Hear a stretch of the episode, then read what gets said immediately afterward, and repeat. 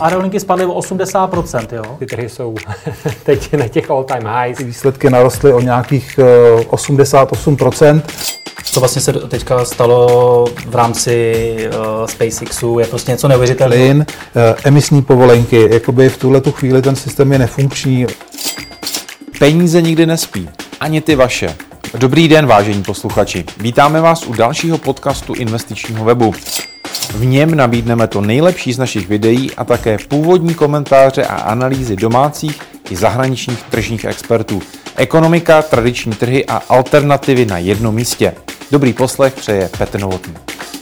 Vypichol by som možno pár zaujímavých noviniek, ktoré možno nie sú až také hype ako v rámci médií, ale naznačujú určité zaujímavé trendy. Uh, pred uh, krátkým časom prebehla správa, že Binance sa stiahuje z Ruska.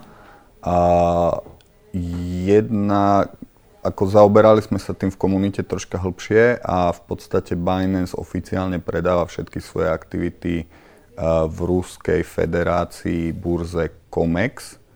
A každopádne ako trošička po nejakých drobnejších analýzach tá, tá operácia nie je možno taká úplne čistá, ako sa zdá.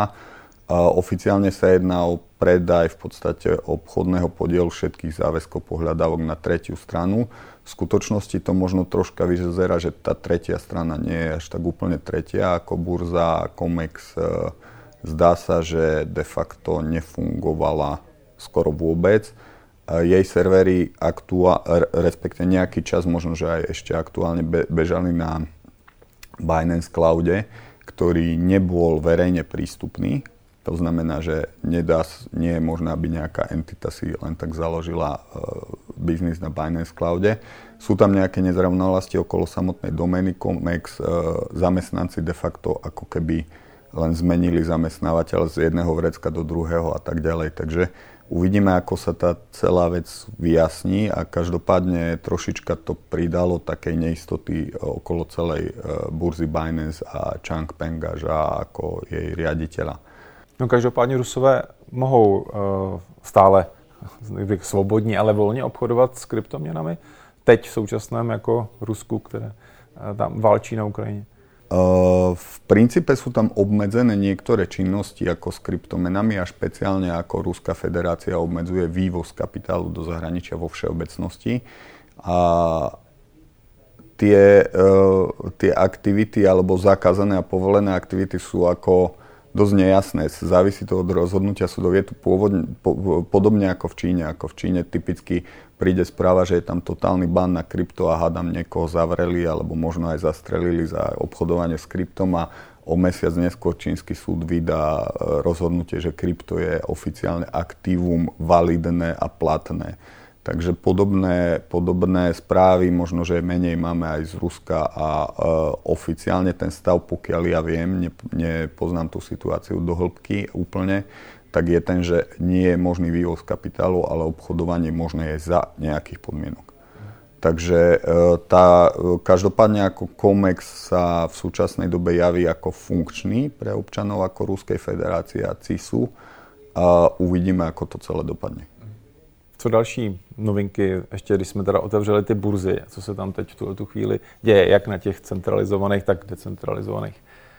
Uh, V podstate pozorujeme stále odliv likvidity, podstatný z burz. Viacero burz, naposledný napríklad KuCoin, vykázali podstatný pokles v audite užívateľských prostriedkov na burze.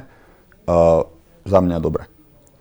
Co é té efka? Ty tady vždycky řešíme, kdy budou, nebudou, ty spotový na, na Bitcoin, nějaký posun? Čo sa týka é té efiek, tak bavíme sa teda predpokladám o amerických é té efkách, na ktoré všetci pozerajú. é té efka boli neustále odkladané a predpokladáme to, že es e cé sa bude snažiť schváliť é té efka k jednému dátumu. To znamená, nepredpokladá sa stav, že by schválil niekomu é té efko a druhému ho posunul. Pravdepodobne tie termíny poposúva na jed, jeden dátum a schváli ich alebo neschváli hromadne. Zatiaľ sa ten dátum presunul do roku dvetisícdvadsaťštyri, takže uvidíme. Zatiaľ odložil všetky rozhodnutia. Ako. Len pripomeniem, že v podstate é té efka, žiadosti o é té efka sú od dvetisícsedemnásť. O prvé, bavíme sa stále o spotových é té efkách, nie futures. A to znamená, že tie prvé žiadosti už schváľuje nejakých šest rokov, sedm rokov. Takže všechno se, to ode... to všechno se to odehraje v roce dvacet čtyři, ty hypy. é té efka a ještě halving.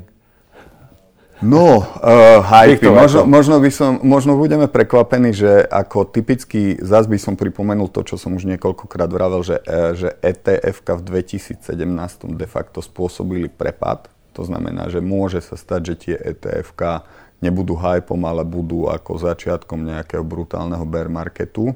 Uh, a naposledy typicky napríklad halving Litecoinu, ktorý prebehol nedávno, nebol štandardným halvingom, lebo ne, nespôsobil aspoň nejaký výrazný, ne, nejaké á té háčko ako obrovské výrazné. To znamená, možno budeme prekvapení na halvingu Bitcoinu a možno budeme prekvapení aj na é té efkách. Takže uh, určite to spôsobí nejaký posun, ako je to významná udalosť, ale nemusí to byť nutne hype. Hmm. Co nového na... bych řekl, ne na trhu, ale v rámci novinek u digitálních měn centrálních bank. Mimochodem velké téma teď, když byl Chaincamp, jsem se tam zúčastnil, ještě jsem se hodně nabrýfoval věcmi, o kterých jsme tady vlastně mluvili a vlastně to téma jsme i načali na investičním webu, ale vím, že se toho tam děje hodně, ty to sleduješ vlastně na týdenní bázi, když vydáváš ten svůj newsletter. Uh, nějaký posun, jak, jak jsou daleko státy s implementací těchto digitálních měn? Tam by som v podstate vypichol dve také udalosti, ktoré tiež možno neboli veľmi ako prepierané v médiách, ale za mňa sú zaujímavé a určitým spôsobom determinujú tých vývoj cé bé dé cé. A z negatívnej stránky by som vypichol e, fáza B testovania implementácie e, platby cé bé dé cé skrz SWIFT systém medzi centrálnymi bankami. To znamená, započala ďalšia fáza testovania celého systému, kde tri vybrané centrálne banky testujú ako platby medzi sebou v rámci systému cé bé dé cé a v rámci systému SWIFT. To znamená, mohli by sme sa dočkať toho, že nie SWIFT bude nahradený niečím, ale SWIFT bude upgradenutý ako na, na cé bé dé cé.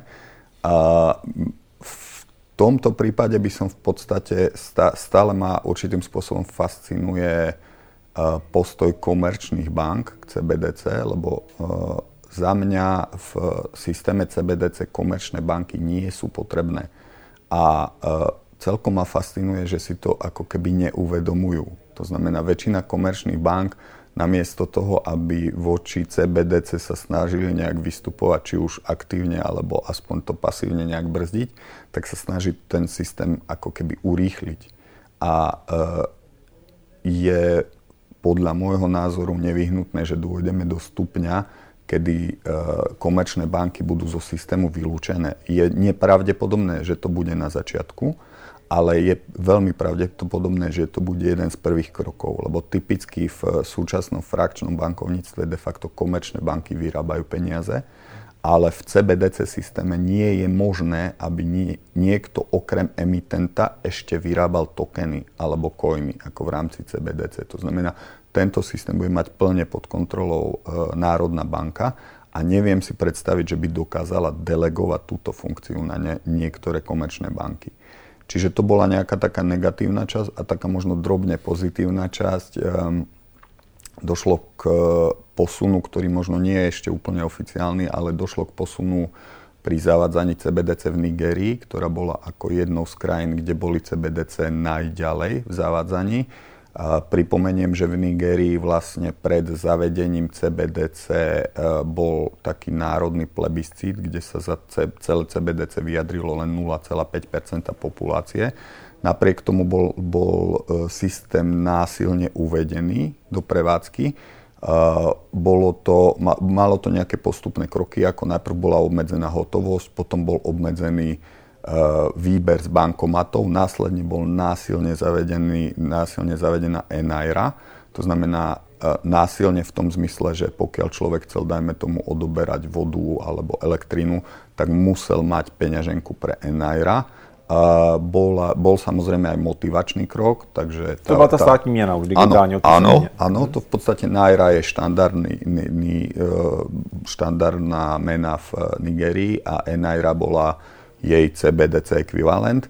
Uh, vláda sa snažila aj motivovať ľudí, čiže dostal si, ako keď si si založil tú peňaženku, dostal si nejaké free money na to. Uh, napriek tomu tá, to, to percento užívateľov ako nikdy neprokročilo plus minus z tých nula celá päť percent, takže každý, kto chcel, tak s tým pracoval, a kto nie, tak nie. A v súčasnej dobe máme v podstate správy znútra komunity, že pravdepodobne dôjde k zrušeniu celého toho projektu v Nigérii. A z geopolitického hľadiska podľa mňa sa jedná aj o to, že možno vláda sa tak troška obáva toho, jak sa, jak sa teraz menia vlády a sú rôzne prevraty v okolitých krajinách, tak sa bojí, že tento projekt by prispel k tomu, že by, ako bolo tam pomerne veľa protestov, takže by to mohlo prispieť k tomu, že by došlo k zvrhnutiu vlády v Nigérii, čo asi momentálne nepotrebujú. Ako, nemyslím si, že by to rušili z toho uh, dôvodu, že... Uh, Zistili sme, že je to zlé, tak proste nebudeme ľuďom tlačiť zlé veci, to asi nie. Ale proste zistili, že keď to budeme veľmi tlačiť, tak možno nás vymenia a ako to už je pre nich asi väčšia motivácia. Ja bych sa ešte vrátil, jak si zmiňoval ty banky a jejich účast v tomhletom projektu. Uh, jak říkáš, je ti divné, že tam nejsou. Jim teda hrozí, nebo jim by hrozila velká finanční újma, když, když vlastně budou jako vysunutý z tohohle toho, ne? Oni v jako... princípe, no v princípe ako nemajú, nema, nemajú ne, áno, áno, nemajú, nemajú tie banky ako miesto v tom systéme, pretože uh, celý ten systém je pod priamou kontrolou centrálnej banky a de facto pre tie komerčné banky tam reálne nie je miesto. Samozrejme ozývajú sa hlasy, že môžu s tým pracovať, môžu robiť lending, tak ako teraz to znamená požičiavať, môžu robiť hypotéky, áno. To je samozrejme možné, ale teraz sa bavíme o systéme, ktorý je uh, rádovo na nižšom leveli, než banky v súčasnosti sú. To znamená, že uh, výnosovosť tých bank by sa dostala, povedzme, na úroveň toho, čo, čo mali pred sto rokmi. Takže ako celý systém frakčného bankovníctva, z ich pohľadu tá najziskovejšia časť by bol popretý. Takže tie komerčné banky by o ten svoj biznis prišli.